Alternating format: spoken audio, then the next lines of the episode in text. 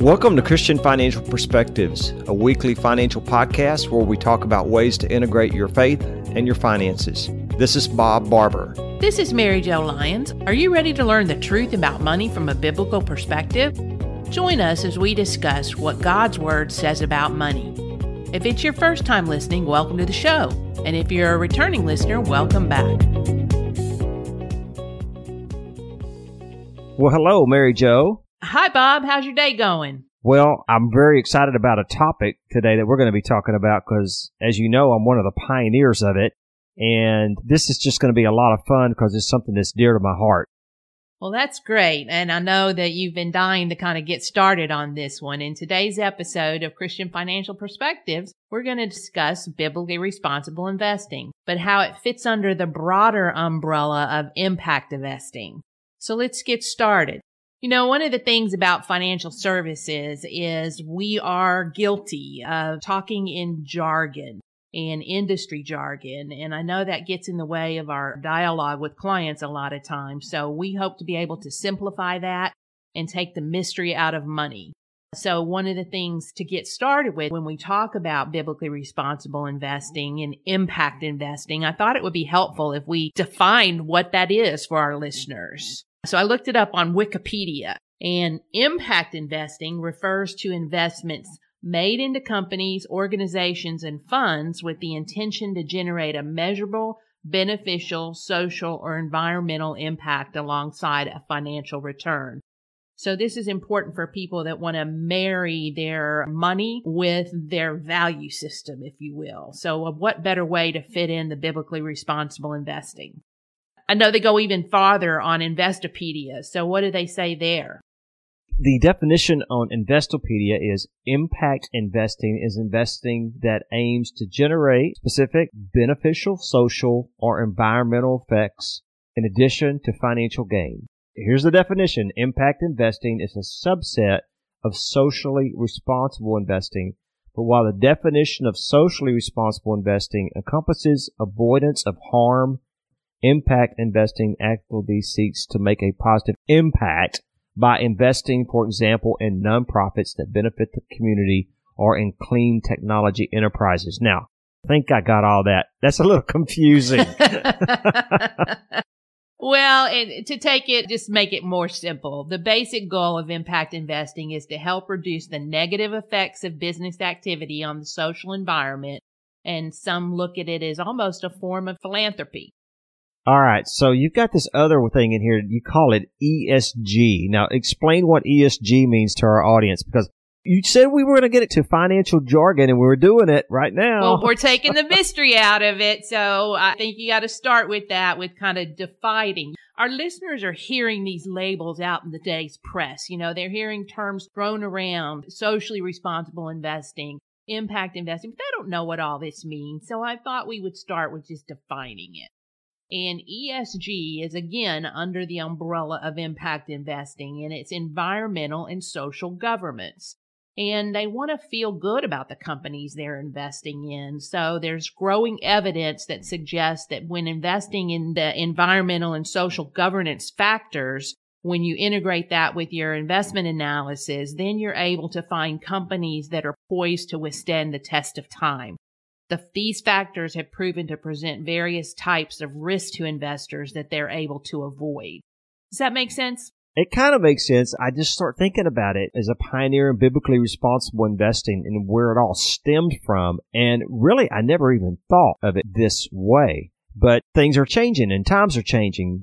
Back when I was thinking about biblically responsible investing, I didn't even know how it came about, except from the fact that when the Southern Baptist Convention came out and said, we don't want our members going to a well known amusement park because it was sponsoring Gay Day, which was considered an anti family agenda.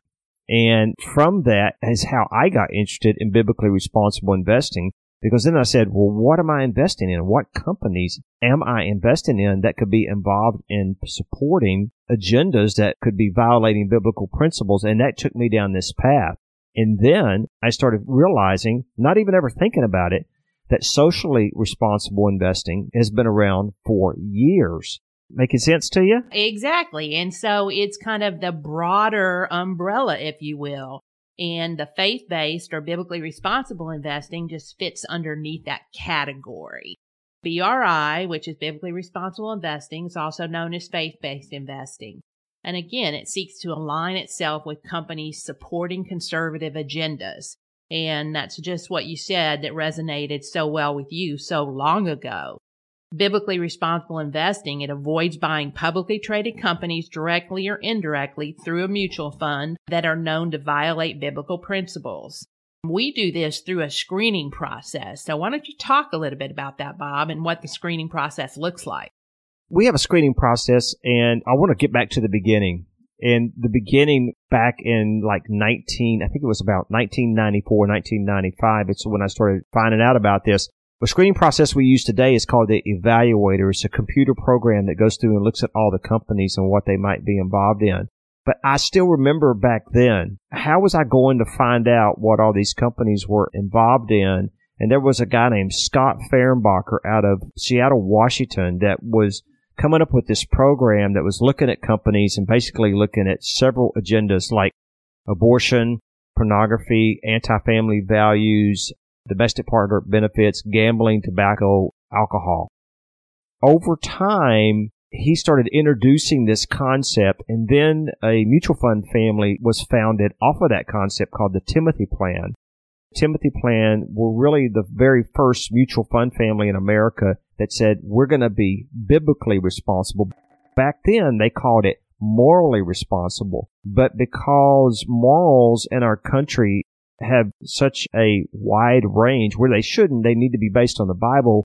But morality over the years, it was changed from morally responsible to biblically responsible for the very fact that morality is being defined as whatever we want it to be. But the Bible was very clear on what is right and wrong.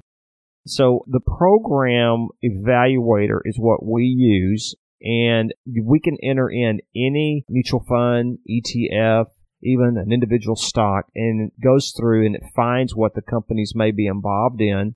And if they're involved in those agendas that violate biblical principles, then we just steer clear of those companies and look for companies that are not in violation, that are making a good profit and are doing good things for our society versus tearing it down. Well, exactly. And one of the things to kind of make it simple we are basically screening out companies that are harmful to society based on biblical foundations. Would it be safe to say that some of the screens that they are using now for the biblically responsible are some of the same screens that originated with the socially responsible movement? Yes and no. Socially responsible investing will actually look for companies that are very involved in the LGBT or look for companies that may be giving to Planned Parenthood. So there's really two different sides. The socially responsible investing side is more about the liberal agenda where the biblically responsible investing side is more of the conservative agenda. I call the socially responsible funds the funds for the Democrats, and I call the biblically responsible funds the funds for the conservative Republicans. I mean, I know that you shouldn't do that, but really that's where it has evolved, and they're that far apart while Christians many times think they're doing the right thing by investing in socially responsible funds, they're really actually supporting many of the agendas that violate biblical principles and violate the moral fiber of what they believe in. And you know, we take it even a step further and going to other issues that are also impact the environment, if you will. Socially responsible screens may avoid energy companies altogether, while the biblically responsible screens allow for investment in natural resources such as energy and timber and mining companies. But they're looking for companies that demonstrate sustainable harvesting practice and good stewardship of the earth. So the socially responsible screening basically adds another layer of due diligence, but then BRI adds even another layers. They're cousins, they're similar, but they also, as you described, are very different by nature. So we definitely wanted to point that out. And one of the things that I have understood is that there's basically 60 activities that have been screened out when looking at the biblical standards. You want to talk about that a little more detail, Bob? Well, I'm not sure what you mean by acti- the activities that we've been talking about already. Correct? By yes. what you mean is the screen, the, the gambling, right. the gambling, tobacco, alcohol, pornography, supporting agendas that would violate biblical principles like the LGBT. But also we've added human slavery to that as another agenda. So there's about seven to eight main ones, and then they'll go deeper off of those. You know, I've heard those referred to as sin stocks. Is that a term that you've heard in your years as you've supported the biblically responsible movement? Yes, it is. I have heard that because actually there are sin stock mutual funds that you can invest in if you want to. And I can't imagine wanting to do that profit from immoral agendas, but there's sin stock mutual funds and this is just exactly the opposite of it. We know our clients tell us all the time that they feel good about supporting companies that are a blessing to our communities as well as to Christian families. And uh, that makes them feel good while they're doing well with their money at the same time, if that makes sense. It does. And you know what's interesting is that we have seen over the years companies that passed our biblically responsible screens and then all of a sudden the companies got involved in something that went in direct violation of it. We've watched those companies as they've become involved in those immoral agendas. It's kind of like crossing the line and once they cross the line, it's a slippery slope and they start going down that slippery slope. And we've seen it impact them in huge financial ways. Not to say that it's always going to, but it has many, many times in the past. Do you understand what I mean when I say that? Yes, I you know, I've always kind of said when there's smoke there's fire. Not that that's an exact parallel to your comment, but when you start going down the wrong path, I mean, we've seen that all in our, our personal lives and in our past. And, you know, I think of it when we talk about our kids hanging out with the wrong kids, if you will. And then pretty soon they're around a crowd that you really don't want them involved with. To take that to your investing portfolio is just another way to ensure that you're following along with your core values and beliefs. And that's what we're looking for. And you know what's so exciting about this in our industry is to see how biblically responsible investing started with just one mutual fund family and how now there's many mutual fund families to pick from. There's even biblically responsible ETFs now, electronic traded funds available. And we've watched the cost of the funds drop dramatically. There's institutional shares that we can buy now. Along with that, because of the great computer technology, we can build individual stock portfolios. There's no reason today to not be biblically responsible investing more so than ever in the history of biblically responsible investing. That still is kind of a new movement. I mean, it's over 20 years old, but when you think about socially responsible investing, that started 50, 60 years ago BRI is catching on quickly. Now, remember, when we say biblically responsible investing, I say BRI. I know that's a term we use a lot in our industry now. I know that many of our listeners have never heard that term, BRI. But when you hear that, that means biblically responsible investing. The bottom line is you don't have to give up your Christian convictions to be investing in a good, well-rounded portfolio you're going to get large cap value. You're going to get small cap growth. You're going to get international. You're going to get bond portfolios. All the different types of investments available. You can build a diversified model today that's biblically responsible. And you know, we've come so far. And now that just shows you what a demand there is for this out there that they keep coming out with new ways to serve this. It is a bit of a niche market, but it's a much more mainstream market than it ever has been in the past. You know, they used to refer to this as feel good investing. But you know, I say, what's wrong with that? It's our money. And if you want to control how it's vested, why shouldn't you be able to do that? If you boil it down, I don't think that anyone wants to support companies that do harm to our environment. They violate human rights or support immoral business practices. That just doesn't feel right. And we want to avoid that. Who wouldn't? This practice, it's not just for millennials and the younger generation, it's for all Christians. Well, it's all about integrating your faith with your finances. That's what we talk about. That's what this show is about, is integrating your faith with your finances. And if we really believe that God owns it all, I know you and I believe that. And we talk about that on the show through past shows. We've talked about what God's word says about money. And as we go forward, we believe in the biblical principle that it belongs to God and we are managers of it and we want to be good stewards with it. And this is where biblically responsible investing falls. It falls under that category of if you really believe God owns it all and you know that He does and you want to make a difference in how you're investing, this is a way to do it. And you know, Bob, biblically responsible investing is an ideal strategy for families and individuals who want their investments to be an extension of their lifestyle. It is based in biblical scriptures and in more than one way.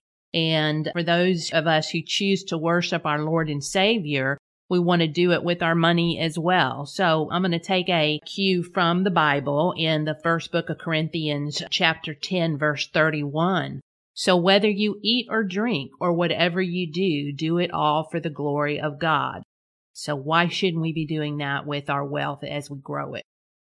Amen, Mary Jo. I 100% agree with you and I want to challenge those that are hearing today to find out more about biblically responsible investing. You can do that by going to our website for this podcast, christianfinancialpodcast.com also, on our website for CIS Wealth Management Group, which is who we work for, there is a area there called the Education Center.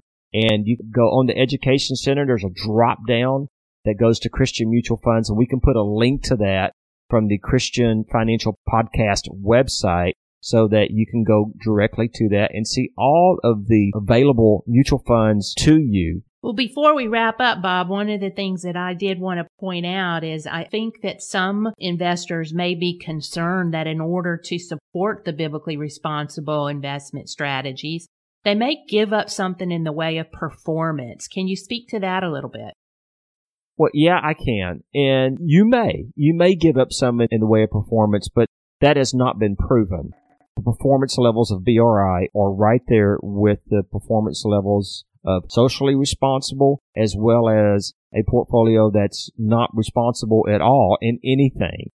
But even if you do have to give up 1% or 2% of the portfolio, do you believe that God would honor that in maybe other areas of your life? And sometimes being obedience calls for a little bit of sacrifice. I'm not saying you have to sacrifice, but I want to challenge you to be willing to do that. Mary Jo, if I made a 7% return versus a 8.5% return. But I knew that the 7% return went with my convictions and I knew that it was honoring to our Lord and Savior Jesus Christ. I'm willing to go with a lower return. Absolutely. Not that I have to, but I'm willing to. Absolutely. You know, I think that most Christians want their investments to reflect their Christian values. at least that's what we're hearing from our clients all the time. You are listening to Christian Financial Perspectives. Join us next week as we explore what God's Word says about money. And don't forget, you can sign up for our free newsletter at ciswealth.com or give us a call at 877 71 Truth. That's 877 718 7884.